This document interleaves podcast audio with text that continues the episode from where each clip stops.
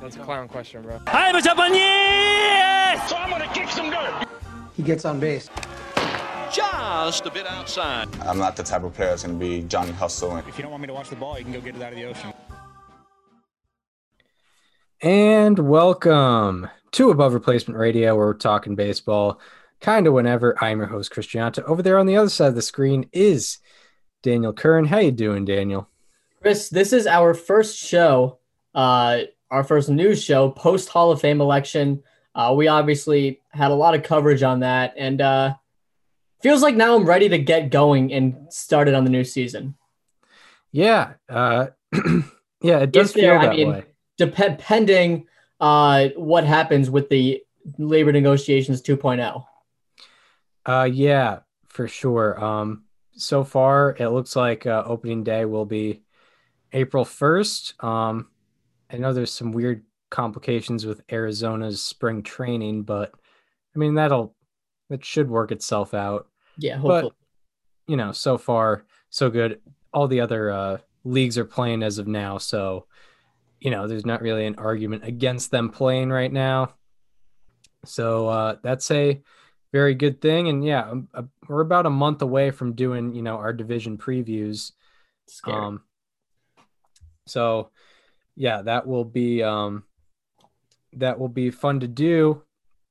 That'll be fun coming up on uh on them previews and you know nothing's gonna get hopefully nothing gets in the way of the start of the season this year. a lot of a lot of team storylines uh, have were majorly impacted by the events of this past week.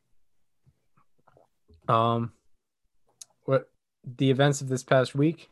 Yeah, I mean the the news that we're going to talk about just in general. Oh yeah, yeah. We've we have you know luckily because a lot of the uh the bubble the the weeks in which we you know went over the bubble cases there wasn't a lot of surrounding news to fill up you know like an hour but we have we have the news this week uh to talk about a lot of major league transactions um the first thing we'll address first thing we'll address today uh two uh, big signings. One definitely bigger than the other, but two uh, major players in Philadelphia will be staying in Philadelphia. JT Realmuto signed a five-year, $115.5 million deal uh, to stay in Philadelphia. And uh, Didi Gregorius signed a two-year, $28 million deal to also stay with the Phillies. So it's looking like the uh, Phillies are holding true to their uh to their current, you know, situation.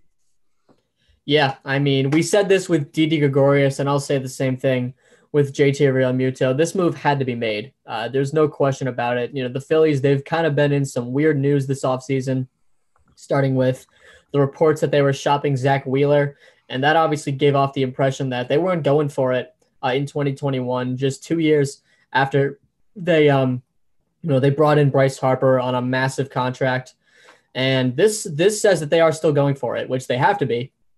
And uh you know I mean there's not much of a take takeaway from this move other than the Phillies did what they needed to do.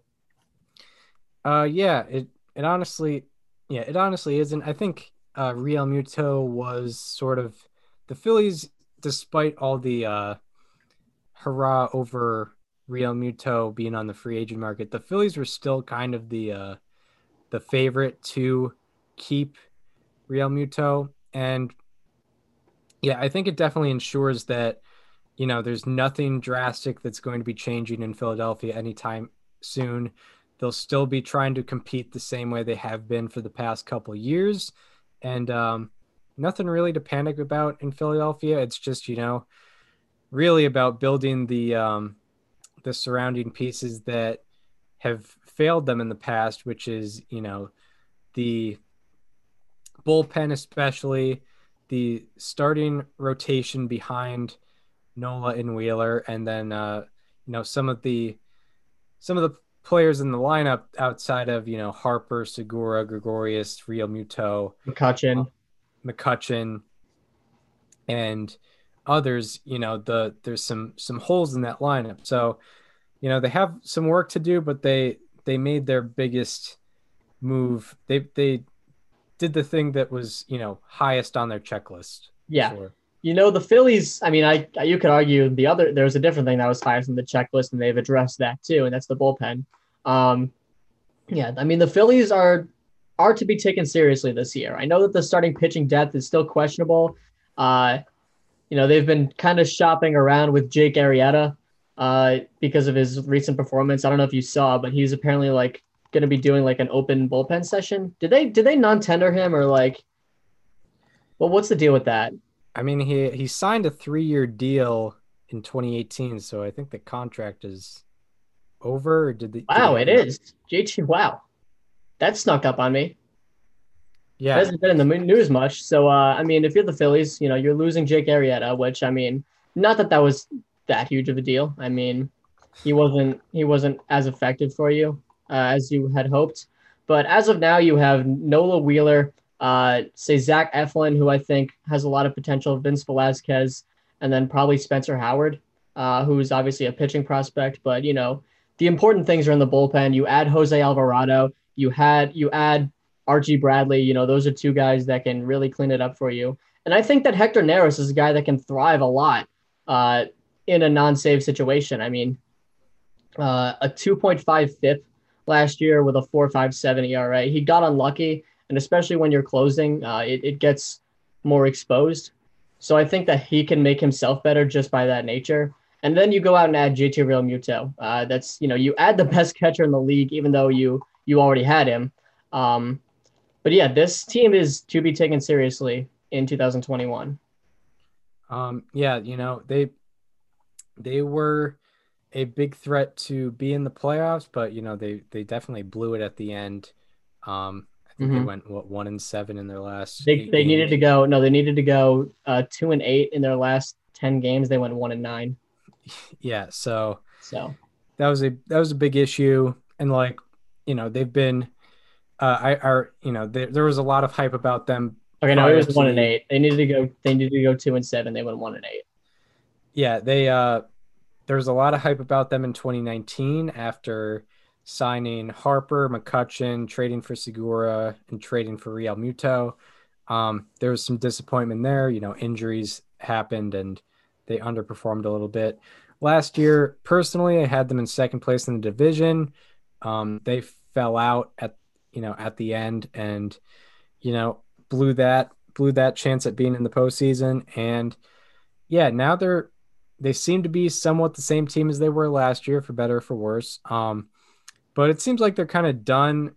They've done all they can in this offseason. There's not really a lot of bullpen, a lot more bullpen options out there as Hendriks, uh, Hand, and Yates have all been taken. Um, maybe they could like sneak in and try to get Ken Giles back, but I don't know. I don't know if he's like healthy to be, you know, put in a bullpen right now. Um, so yeah, like that's. It seems like yeah the the Phillies checklist for the offseason is kind of They've done. All- Yeah, they've done what they needed to do. yeah Um, um, and like you, you know, if I were a Phillies fan, the only thing I may be upset by is they didn't get very high profile bullpen pieces, but they did improve upon their bullpen altogether. And is- you got to consider that next year you're they're, you're gonna have a full season of Alec Bohm. Uh, people forget how good this guy was in in 2020. Um, if anything, I'd say hope for maybe some more slugging. Uh, his slash line was 338, 400, 481, 881. Um, you know, obviously that's going to smoothen out over time. You know, he only had 180 plate appearances, but a lot of encouragement uh, from the offensive side there. He hit four home runs, uh, walked 16 times in just 180 plate appearances, like I said. So the walks seem to be good, uh, but you know, certainly hoping to spray the ball more uh, is the only thing I'd say. yeah, that infield, that infield uh, seems pretty taken, uh, pretty taken Yeah. care of. You've got, yeah, you've got Bohm at third base, uh, Gregorius at short, Segura uh, seems to be comfortable at second base, and you got Rhys Hoskins at first. And you need, and you have Mickey Moniak too, uh, who can possibly get an outfield spot. He was the number one overall pick for them in 2017 or in 2016. I'm sorry, 2016. and uh, he came up, struggled last year at age 22, but uh, he can definitely uh, improve. He should definitely improve next year, and by the end of the year, he could be a starting. He could be the, your starting center fielder because uh, on Baseball Reference, your outfield was listed as McCutcheon, Roman Quinn, and Bryce Harper. So uh, there's an obvious hole right there, and that's where Mickey Moniak could probably fill in. Uh, yeah, very, very possibly so. Um, yeah, and like ski the the Scott Kingery project isn't really working out, but Well, I mean, you signed him to an extension before he, he suited up, so you're gonna need that to work. yeah. Uh, so I guess technically Kingery wins that deal, but he also, you know, has not made a good impression with his performance. But yeah, um, it seems yeah that's kind of the hole that needs to be filled. Infield looks pretty good. Mhm. Obviously, you just got your catcher. Um, so yeah, I guess now the question is like your three, four, five in the rotation, and then maybe who's who's closing out games for you. But you know, a team can't be perfect uh, unless unless they're the uh, Dodgers. Then Yeah. then then you can be perfect. You can have virtually no holes in your team. But yeah, that's uh any any more anything more on the Philadelphia Phillies?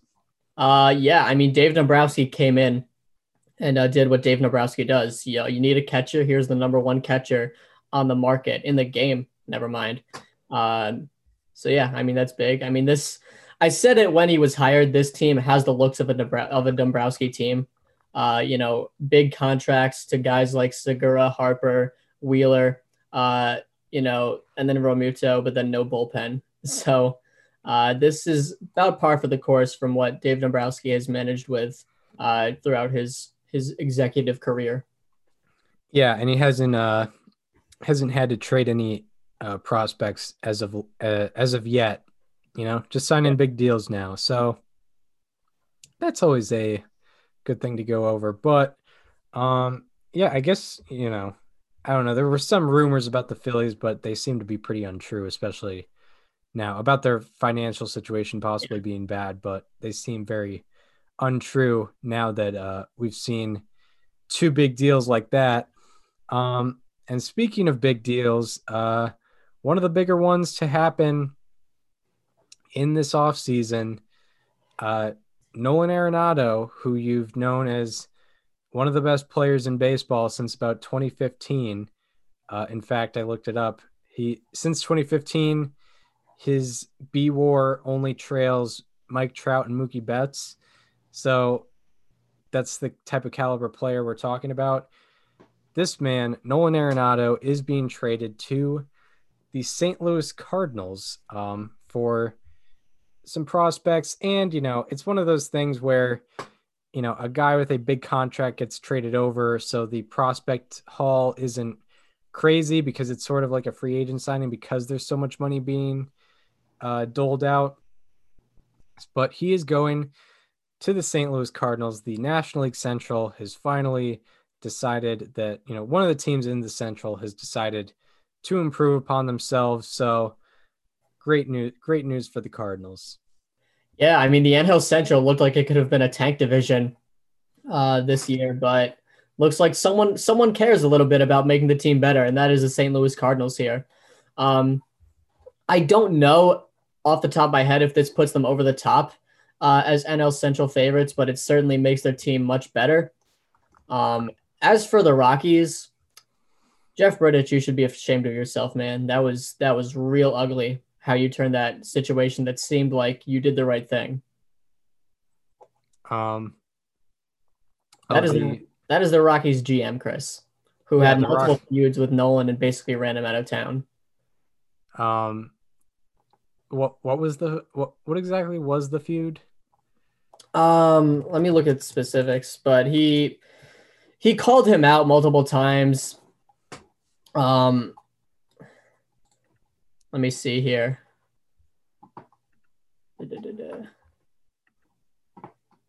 Yeah, mean, there was a bad relationship with Nolan Arenado and the Rockies. Almost uh, pretty much the year after he signed that eight-year extension uh, with the Rockies, which was very, very odd. Um, very very interesting. Didn't really make a lot of sense. And uh, yeah, now now he's no longer with the Rockies. You know, he was pretty much the face of Rockies baseball for for a little bit there. But now no longer with the organization. Um tough tough with the Rockies. Um, you know, we'll see how they handle Trevor Story in his last year of his contract. There's no way he stays the whole year. so you're zero saying he's chance. probably going to be a, a mid-season trade. Yes, or even an off-season trade. Um, I mean that is the that is probably the number one shortstop in the game going into his free agent season. The Rockies clearly show that they are not interested in competing uh, until 2021, especially with two of those teams that they're going to be competing with within the division. Uh, this team isn't sniffing the playoffs, and they might as well get something for Story while they can. Uh, yeah, that is.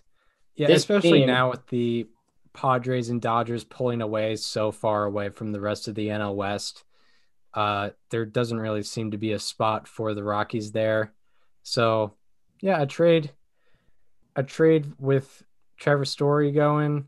I mean, it would make sense. And I don't know for for personal reasons, I kind of you know like seeing a, a trade like this go down because, like, you know, guys who get guys who succeed in Colorado do have that, you know, narrative floating over over them and it's, you know, there's some um substance to the narrative of, you know, having an advantage at Coors, but I'm interested to see, you know, Nolan Arenado, he's still in the prime of his career, you know, he can still go out and perform, you know, offensively and, you know, see what we can see what he can do, you know, when Coors Field is not his home ballpark. That's, you know, selfishly, I, I'm kind of interested in uh, in seeing that. Um, for his career road statistics, the slash line is 263, 322, 421, 793. Um, obviously, his home OPS is better. Um, last year in particular, I know last year as a whole was a down year for Nolan Arenado, but on the road particularly, he slashed 227, 302, 333, 636.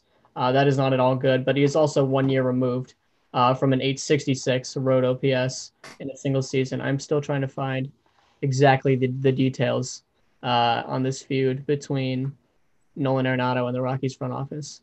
Yeah, um, but yeah, I, I'm interested in seeing that because, you know, it, it's it's sort of a legacy thing with Nolan Arenado. You know, we've we saw like Larry Walker in the Hall of Fame conversation. People talked about Coors all the time, even though the park adjusted statistics uh, still showed that you know Walker was a very good was a very good hitter, even with the park adjusted statistics. So, you know, we'll see. Nolan Arenado, you know, his career road OPS is 793, but you know, most players, Coors or not Coors, uh, do have a tougher time on the road. You know, naturally, it's harder to play on the road. So, you know, we'll probably see. I would assume we would see similar, op, you know, park adjusted statistics when he goes to St. Louis in terms of you know OPS plus, weighted runs created plus, and then you know that won't really hang over his head. And you know the defense is always there as well. He's you know he's won uh he's won the Gold Glove every single year of his career. Eight Gold Glove, eight eight years in the big leagues, eight Gold Gloves. Um, and it's safe to say he's earned at least most of them. Um, there's not you know in terms of National League third baseman, it's Nolan Arenado, and it seems to be pretty much everybody else. Yeah. Um, are you? Uh, do you?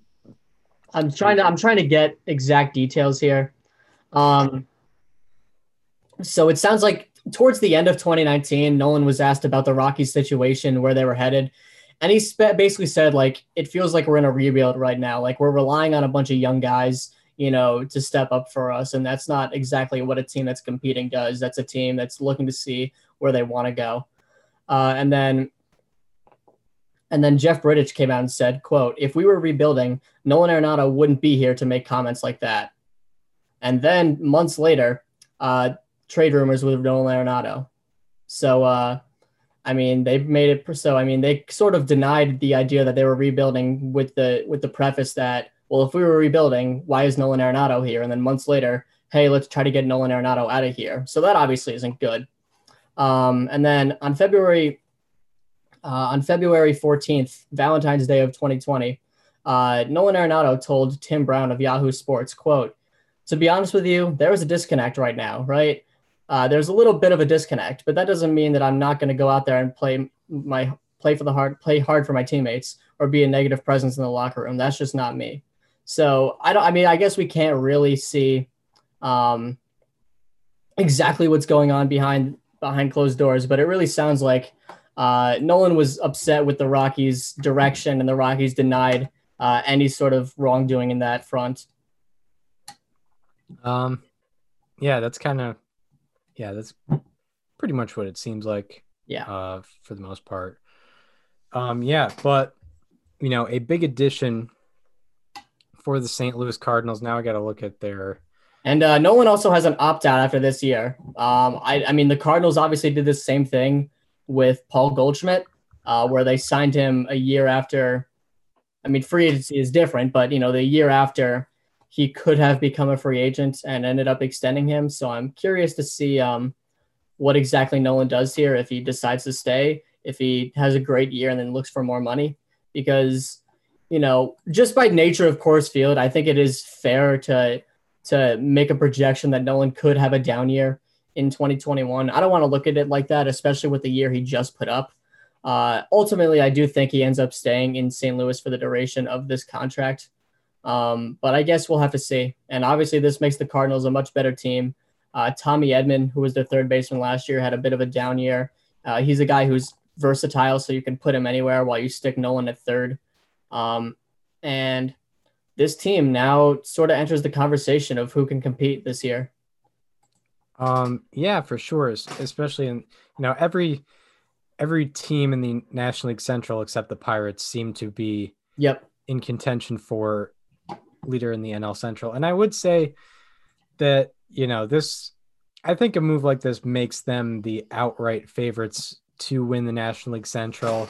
I mean, looking at the rest of the National League Central, you have the Cubs who have traded, who just traded their best pitcher, a guy who, um, if they didn't have him, it's a question. There's probably a good question of whether they would have won the division last year in uh, Yu Darvish, who was spectacular, finished second in the Cy Young vote.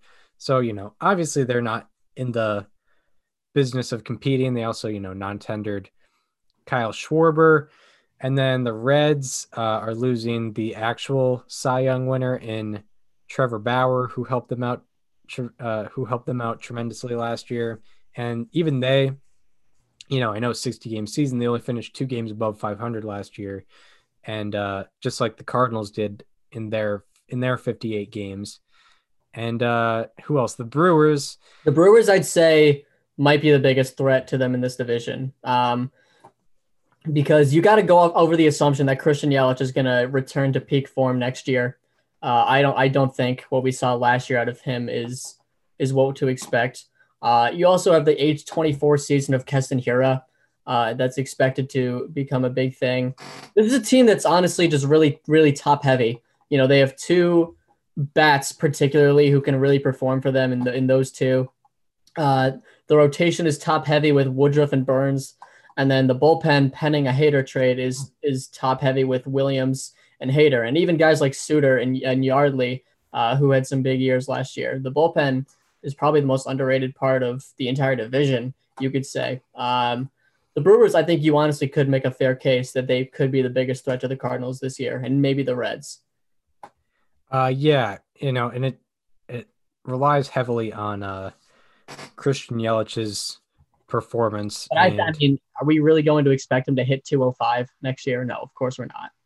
Yeah, and even like even with the 205 average last year, you he know, still had on a 111 OPS plus. 111 OPS plus. He was still uh, above average, even in, even in a down year.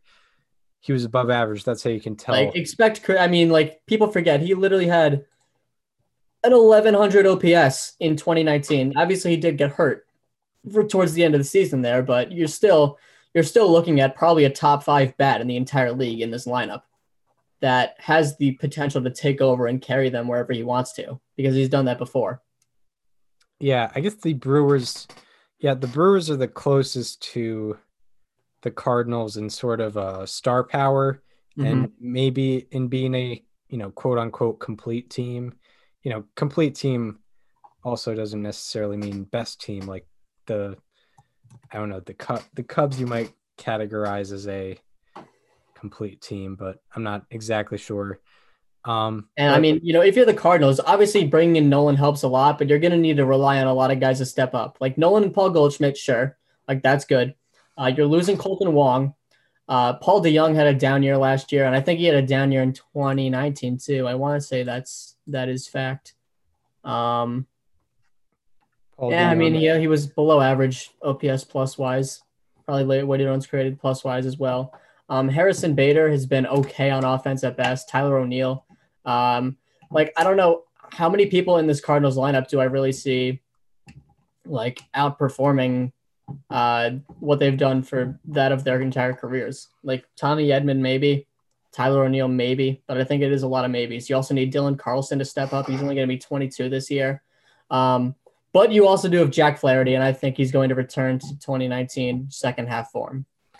Yeah, like the the um the Cardinals offense hasn't gotten to gotten them to the places that um hasn't got the, them to the places they've gone in 2019 and 2020. It's really been their pitching, you know, Jack Mhm. Flaherty, you know, he had a bad 40 innings last year, but it was 40 innings. Uh, you know, he had one of the And he was great in the one playoff game. yeah, he did, and uh, you know, had one of the greatest second halves ever in baseball history in in 2019. And was also great in 2018. Uh, yeah, he was. He was very good in 2018. They just uh, re-signed Adam Wainwright, who, you know, despite him heading into his age 39 season, is still a productive pitcher.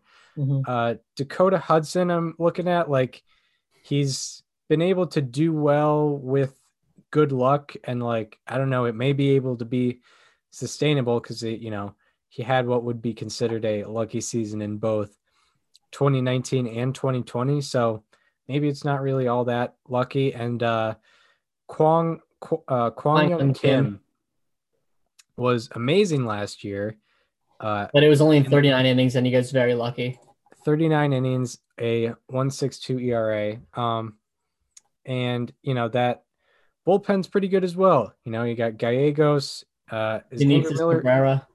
is uh is Andrew Miller uh still on the team or is he a free agent? Um, you want to check that. Um, when does Jordan Hicks come back too?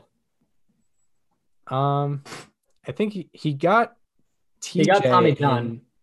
in uh like summer 2019, I think. I want to say that was it. So I think he might come back next year.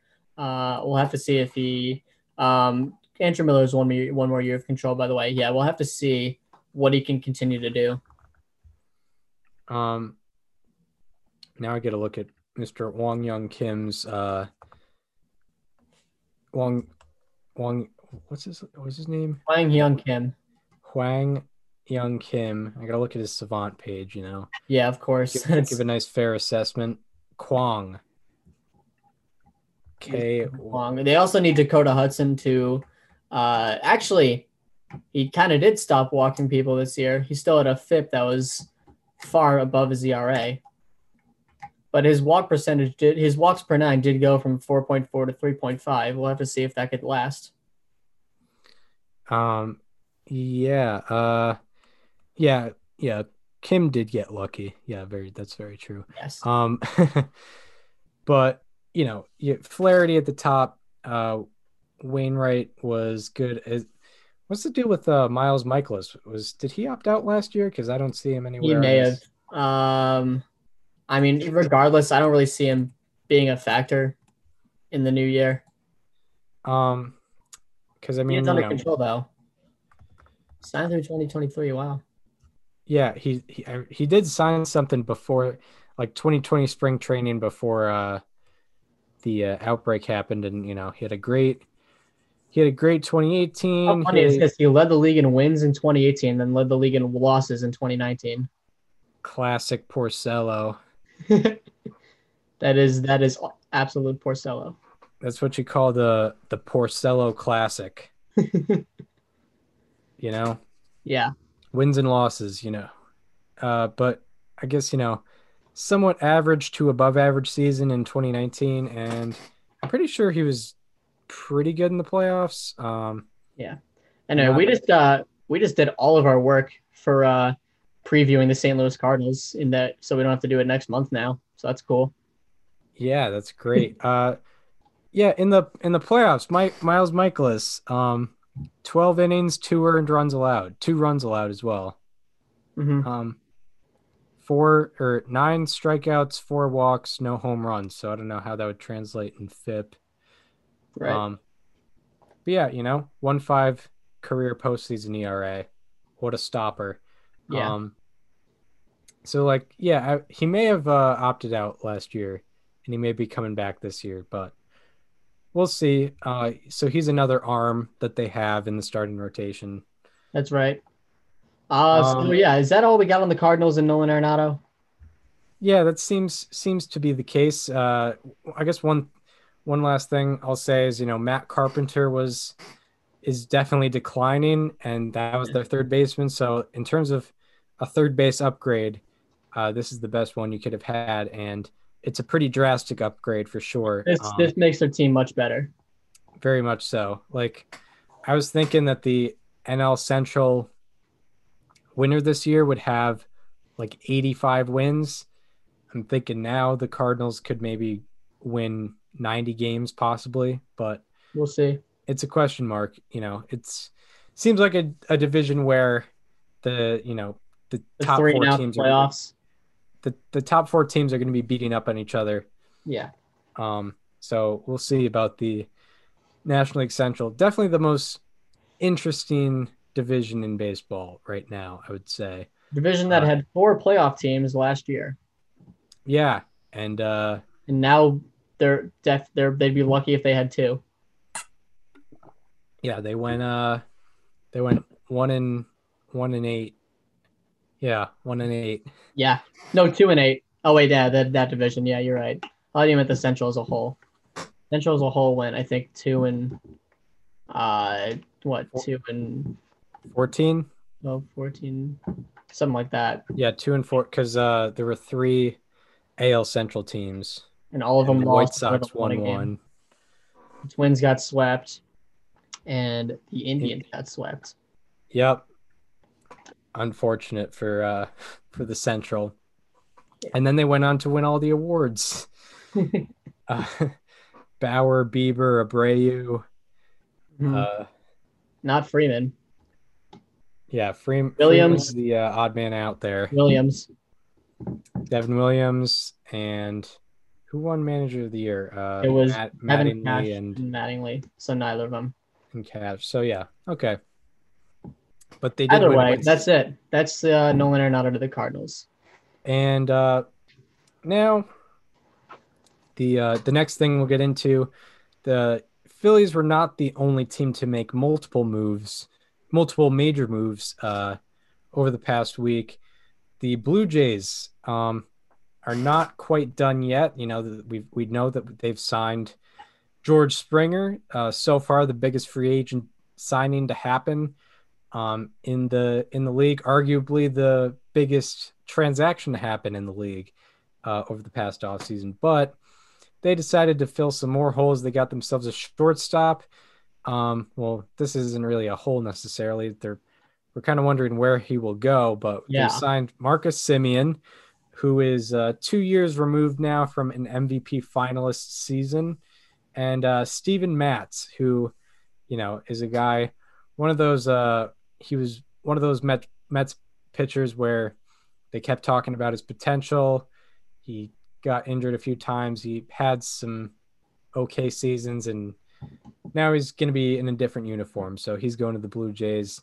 Uh, what are we What are we thinking about these two moves that they made? I'll start with Semien. Uh, I haven't really, I didn't really get a ton of time to think about it because it happened the minute that the Hall of Fame was announced. So Uh, I was a little occupied at that time, but uh, my first thought was, where does he fit into that lineup? Because that's a team that has quite an abundance of infielders, especially middle infielders, uh, with Biggio and Bichette, uh, two guys who are much younger than Semien as well. So it feels like those guys are probably locks. Uh, and Travis Shaw was their third baseman last year, so I think the initial reaction is someone's going to have to move over to third, and uh, you know it might end up being uh, being Semien. I mean, they could shift him over there. Maybe he could platoon or something. Um, but that creates a very deep lineup. I mean, just looking at it, you know, you got Danny Jansen catching, uh, who's a reasonably average offensive catcher. He's only going into his age 26 season, so that he can certainly improve from that. You have Vlad Jr., who was literally the number one prospect uh, in the league coming up, going into age 22. Uh, I don't know if you've seen the pictures of him, Chris, but it looks like he's slimmed down this offseason. So I, I think uh, he could be on the rise. Very happy about here. that. Yeah. Obviously, Biggio Bichette, like I mentioned, you know, put Semien in there. And then the outfield, you got Lourdes Gurriel Jr., Randall Grichuk, Teoscar Hernandez, and George Springer, obviously. And then Rowdy Tellez. I mean, everyone in that lineup can hit. Every single person. Uh, yeah, ev- that lineup is, you know, very intimidating. And yeah, I think Semien would get moved to third because it's not necessarily a situation of who's the better fielder. It's that the Blue Jays, you know, Bichette has been sort of established as the franchise shortstop as of Yeah. now. And They're same gonna- with Biggio. Like that's where his dad played and everything like that. Yeah, they're not going to move Bichette over to third for one year because, you know, a guy signed a one year deal who may or may not be better defensively. And by the way, Semien's defense is weird because, like, Mhm. Baseball Reference really likes his defense, and I think Fangraphs does as well. But Baseball Savant Savant hates it. Is not a fan of No. Marcus Semien's defense, and I, I tend to trust Savant more. But there might there has to be somewhere in the middle there, in terms of, you know, Marcus Semien and and his defense. But yeah, I think you you, you kind of have to move him over to third because Bichette is your has kind of earned his spot as a franchise shortstop, and he's going to be there until you know 2020 whatever mid 2020s 26, I think his contract is up. And uh, Semien, you know, thus far only has a one year deal there. So um, it is an upgrade at third base, you know, another team upgrading third base, you know, coming off a down year last year. And, you know, even Baseball Savant is suggesting like, you know, it makes a lot of sense that he had a down year, but, you know, things can change. It was only a 60 game season. A lot of guys had down years that were not expected to, that I think can very easily uh, build themselves back up in 2021. Yeah, I think Semien is a little is a little different because before 2019 he never really bro- never really quite broke out and then he had a fantastic 2019 and then he was kind of back to where he was at pre- uh, previously. Yeah, like 2019 was his first year ever with an OPS plus above 100. Um, and then now then he was back to 91 in uh 2020, but I'm sure there's somewhere in the middle between 2019 and 2020 for Marcus Semien. He's probably better than he's definitely better than what he showed in 2020, but and yeah, I mean ultimately the point of it is it's a it's a good signing for the Blue Jays and you know, it's a one-year deal so you never really worry about the financials there. No.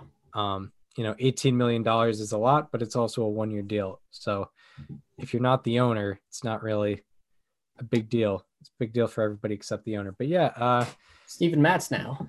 Steven Matz, um, he's a guy, yeah, a left-handed pitcher, and you know, he, his value um, is definitely emphasized more on a team like the Blue Jays, on a team that definitely needs that starting pitching help and guys that can eat up, uh, eat up innings in a way. And unhealthy, which is a big asterisk because that is not always with Steven Matz.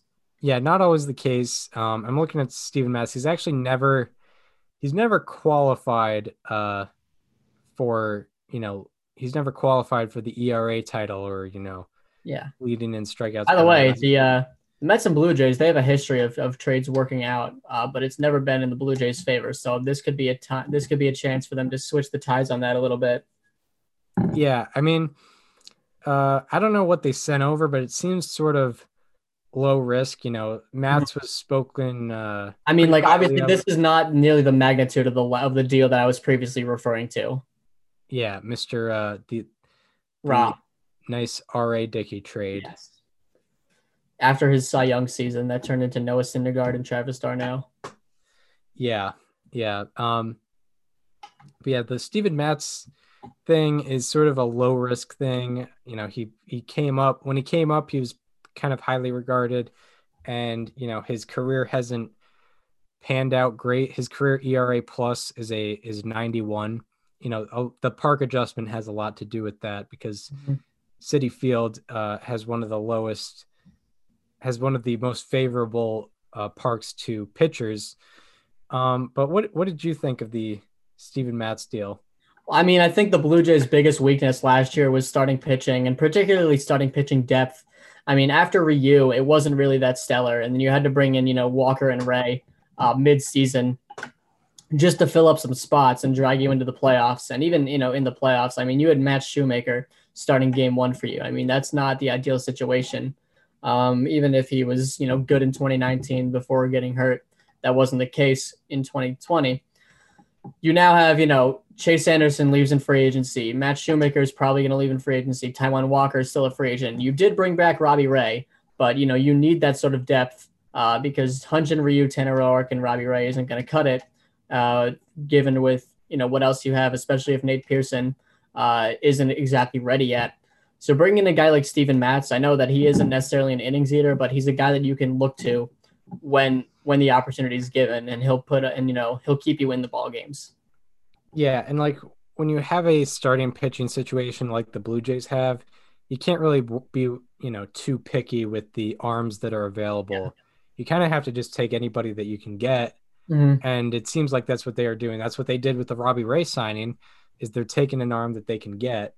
Yeah. Um, so you know they're pretty much taking anyone that can start the game and uh, see what happens with them. See if they can. keep them in the game. That's all Yeah. they need because they have an offense that will put up as many runs as possible. As if you're a starting pitcher, you just got to stay within the game, and it's gonna work out for you more often than not. Um, yeah, absolutely. And I'm trying to think of what their bullpen looks like. it's very good. They have a lot of lot of uh, under the radar guys. Jordan Romano last year, a one two three ERA and only 14 innings pitched, but still we're running with it. Rafael Dolis a 150 and 24 innings pitched. AJ Cole a 309 and 23 and a third. Uh, and Dolis and Romano had pretty favorable FIPS. They were higher than the ERA, but still in places where you'd like to see them. Um, Anthony Bass was uh, listed as their closer, but he left for the Marlins. Uh, but regardless, this is a team that does have the bullpen pieces to complete it. Yeah, yeah, it, absolutely.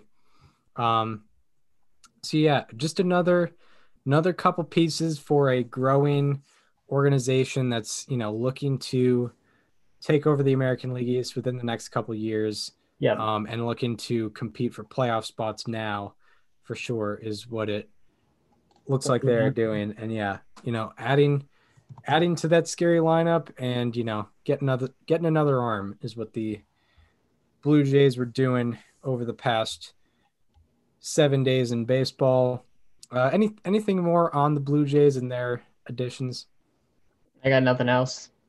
and now uh, we move on to another shortstop.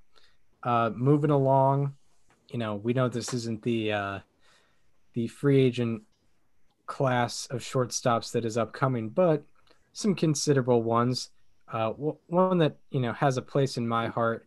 Andrelton Simmons Yeah. is uh, going to be signing with the Why don't you Why don't you go ahead on this one? with the uh, Minnesota Twins and Andrelton Simmons. It's uh he's had you know one of the more interesting careers out of out of anyone in uh out of anyone in baseball. I mean, he has had some of the best uh, defensive seasons according of best defensive seasons of all time according to you know like defensive wins above replacement, defensive runs saved, things of that nature. You know, I, his best uh his best defensive seasons kind of happened before outs above average for infielders was was a thing, which was which is uh, kind of unfortunate. Um, or actually, there might be there might be some stuff on it, but you know, the guy accumulates wins above replacement uh, like an absolute madman, especially yeah. baseball reference wins above replacement. And uh, he's gotten MVP votes in three separate years in his career. And uh, what else? What else is here? Leaderboards, awards, and honors. And uh, he's finished top 10 in wins above replacement uh, three times in his career 2013, 2017, 2018. Uh, but as of late, he's had trouble coming out. Uh, he's had trouble staying on the field. Uh, you know, as of late, he only played uh, 103 games in 2019, and he only played 30 out of these 60 games in 2020, and his numbers went down as well. Um, so there was a correlation in performance and health. But if when healthy, you're looking at a somewhat elite uh somewhat elite baseball player in Andrelton Simmons. And you know, yeah. he's not someone that's gonna blow you away with the offense. You know, he's had only two qualifying seasons with an OPS plus above hundred, but you know, he's his career OPS plus is 91. And then when you when you take into consideration him being potentially the best defensive shortstop in the game, that's a very valuable guy to have. And I think the Twins noticed it. They signed him for ten and a half million dollars.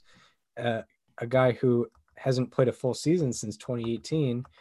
So, yeah, I mean that's uh, that's kind of the Andrelton Simmons situation, and you kind of have to keep an eye on this guy because he might he might surprise you and sneak up in the top five and wins above replacement if you if you aren't paying it close enough attention. Yeah. Uh, my I guess my question is where does he fit here? I mean, obviously he goes to shortstop. As does do they move Jorge Polanco to DH because Nelson Cruz is leaving? Do they put him at second and then put Luis Arraez at DH? I don't really know how they're going to handle that. Uh, but the Twins are certainly a team. I know that they still won the division, but it feels like a lot of their team regressed last year. Max Kepler had a down year. Eddie Rosario, who we'll talk about in a little bit, had kind of a he kind of stayed stagnant. Jorge Polanco, or Luis Arraez, Mitch Garver they all had down years. Um, Byron Buxton was the one guy, along with Kenta Maeda, who really showed up. But uh, Simmons, I think, is a guy who's poised to have a much better 2021 than he did 2020. And the Twins are probably uh, looking up at the White Sox right now. Um, so they're going to need guys like Simmons to try and compete for that division and hopefully break the playoff curse. Yeah, and um, an update on his uh, like uh, on his defensive ability. This is how good Simmons was. So Simmons played 100 only 103 out of 162 games in 2019, but he was still fourth among all fielders in outs above average. That's a count statistic. That's not a rate statistic. Mm-hmm. So he was able to accumulate uh, that many outs above average despite playing 30 games. Two thirds of the season. He literally opted out of the season in like the last week. Uh, I'm talking about uh 20, 2019. Ah, ah. Uh, where he played 103 out of 162 games, but um, you know, he's he is uh, an absolutely elite defender and you know, near average offensive production. He can also steal a base for you if uh if you need him to. I mean, he's had uh that's four he's had four years with 10 plus stolen bases, which you know, not elite, but you know, a guy who can run the bases. So, you know, I think this should work out with the Twins. Um, he's going to be playing shortstop. Uh, Polanco, where do you, where did you say Polanco is probably going to move? He could move to DH because Cruz is leaving. He could move to move to second and then put uh put Arraez at DH. But either way, like there's no way they put anyone that's not Andrelton Simmons at the shortstop position. So they're going to need to move some things around.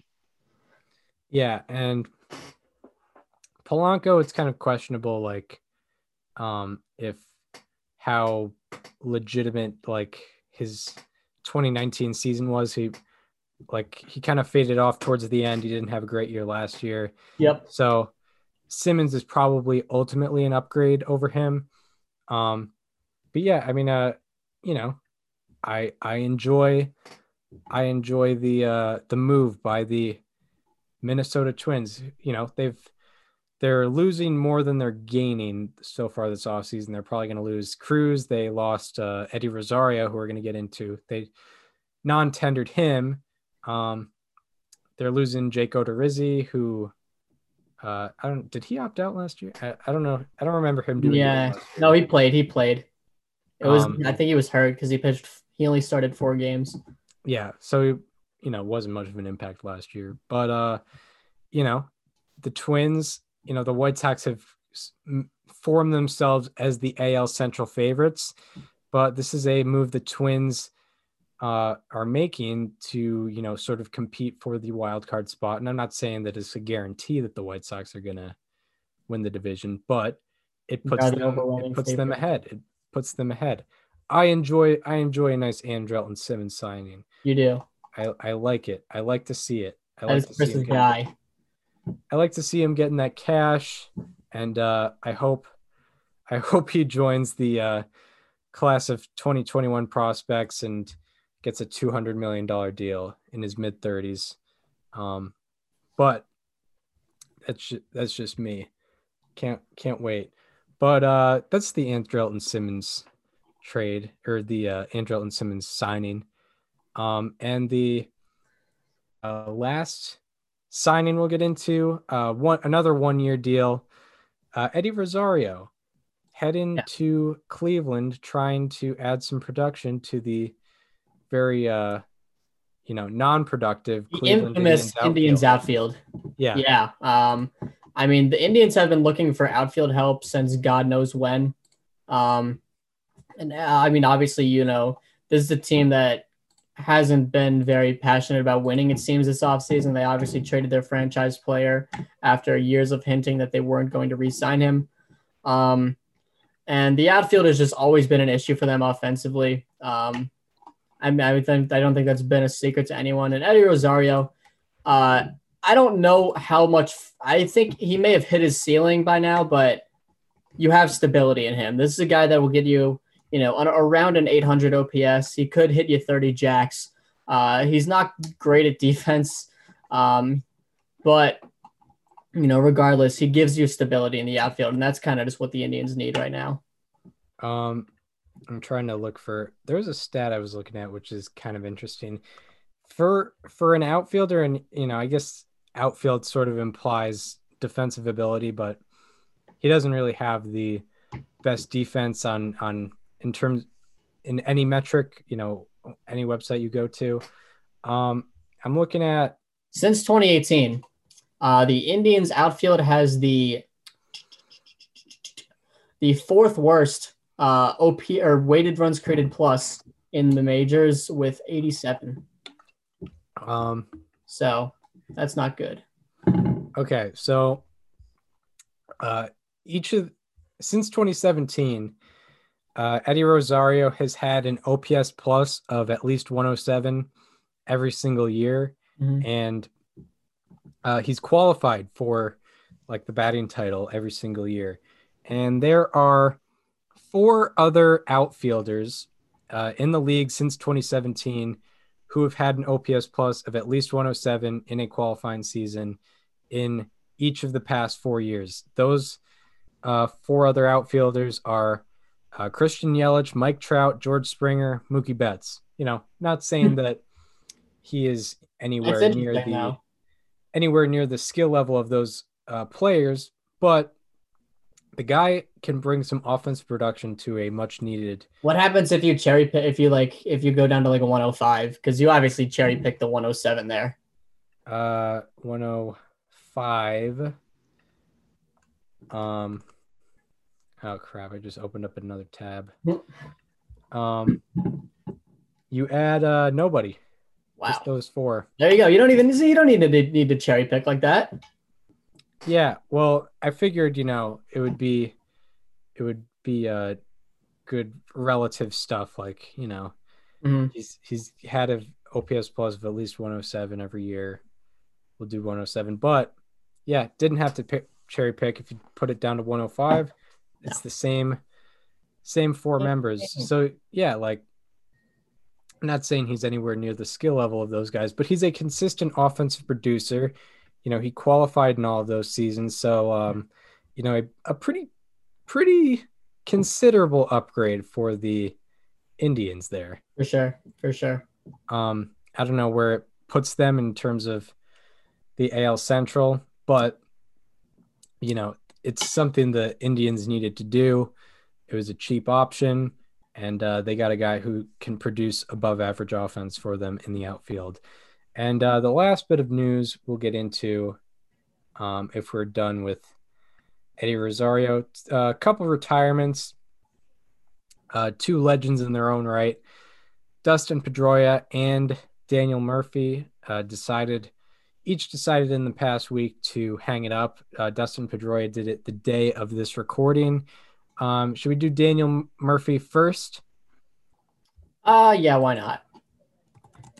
Daniel So- Murphy, we all remember him, of course, uh, for the 2015 NLCS where he went off against the Cubs, and really just that whole postseason uh, where he hit seven home runs. I think he set like the record or something for most consecutive games with a home run that still stands to this day. Um, he was just a solid all-around player for the Mets, for the Nationals, and then he spent brief stints with the Cubs and Rockies. Um, I don't. I mean, I, obviously, I'm not going to say Hall of Famer, but a respectable career at that. Yeah, yeah, he, he uh yeah, he'll always be remembered for the 2015 postseason. Also, 2016 OPS leader. Who could Yep. forget that? Uh just a random random year. Random, really good uh, year. Yeah. Pretty random year cuz yeah, he never had an OPS above uh what looks like 809 in a full season. And even that was 423 plate appearances. Yeah, and then he just goes out. He hits 47 doubles, 25 home runs, uh, hits 347, and leads the league in OPS. I remember I had him as like my midseason MVP that season. Yeah, I mean it makes uh, it makes sense. Or I Pretty should awesome. look at his game logs of 2016, uh, and see where he was at in that 2016 season. Um, but yeah, like we we all kind of know his uh his legacy. He was a productive player. He had that amazing stretch in 2015. Uh, he had a couple of really good years with the Nationals as well, which uh, didn't really didn't really move them anywhere because you know they b- blew it in the postseason. Yeah, he had a 985 OPS in the uh, first half. So I guess in the 985 in the second half. Then I'm gonna I'm gonna guess that was the case. maybe yeah, maybe if it was not, I don't know. I don't know. but hey, you know, he he was very good uh, in that 2016 season. And then uh, of course, you know, definitely bigger in our hearts and yeah, big bigger in the baseball community even though the guy hasn't played really since 2017. Uh, Dustin Pedroia has finally uh, put an end to his career. Um, a brief career, but a great career in the you know 11 years where he was really uh, producing. Uh, and he was definitely, you know, he was definitely one of my favorite players, and uh, you He know, was my favorite player of all time. for sure. He was uh, in the very bedroom that you see behind me. Um, if you're on YouTube, this was Dustin Pedroia was the poster on the wall, and actually I have it. Uh, it's right there off camera. Um, he was my favorite player of all time growing up. Um, you know, he inspired a lot of people to to play baseball at the intensity that he did. You know, he was he came up five foot nine, uh, being told he was too small that he couldn't do it, and um, what did he do? He produced for 11 seasons and he played at such an intensity that, I mean, it literally came to knee replacement surgery. Like this guy gave his knee for the game of baseball. That's all I need to say. Yeah, and he was, you know, every every um every time he was at, you know, enough health, he was playing for uh he was playing for the Red Sox. Um and yeah, you know, one of the you know, a pretty underrated defender, you know, the guy won uh 3 gold gloves, uh over 14 defensive wins above replacement. Um just a great all-around player. He could hit for average. Um, he had some years where he was hitting, you know, 15 or more home runs. He stole uh, he stole 20 bases four times in his career. He was just, you know, he's kind of the, you know, the uh the poster boy for like what a you know what you think of when a when you think of a ball player like an ab you know just a ball Right. player going out doing everything he can uh, for the team and that's what he did he he defended well he hit well he ran the bases well um, did that for about 11 years and uh, eventually yeah he had to um had to come out for you know knee knee issues he had health problem he had uh you know problems with his body before that but you know ultimately came to an end and uh he'll always be remembered in uh in Boston for his contributions there He's a Boston baseball icon, and I think he's just such a respectable player and figure around the whole game. Um, you know, like he he was a dude who just went out and did his business every single day. He didn't let anything stop him unless he physically couldn't do anything about it. Um, and I mean, just to reiterate a last point, like it literally took him uh, knee replacement surgery to get him off the field. Like that's how willing this dude was to go out there and play every single day. yeah and a big part of two world series championships as well Mhm. is the last thing i guess you can say there but yeah um big props to Thank you. Dustin Pedroia's career. Um, you know, a big part of Red Sox Nation, as you would call it. Um, and we hope you enjoyed. We hope you enjoyed this episode of Above Replacement Radio. Uh, if you're listening on Apple Podcasts or Spotify and want to watch the conversation flow, go to our YouTube channel and subscribe to our YouTube channel. It is called Above Replacement Radio and follow us on social media. Follow me on Twitter at Chris underscore Gianta. Follow Daniel on both Twitter and Instagram at Daniel underscore Curran. And follow our show Instagram at Above Replacement Radio for all the latest updates on the show. And if you, uh, you know, we hope you enjoyed this news episode, and we hope to see you on Thursday where we're going to be talking about Tom Seaver, and on Friday, where we are going to be talking about the 2007 Colorado Rockies. See you then.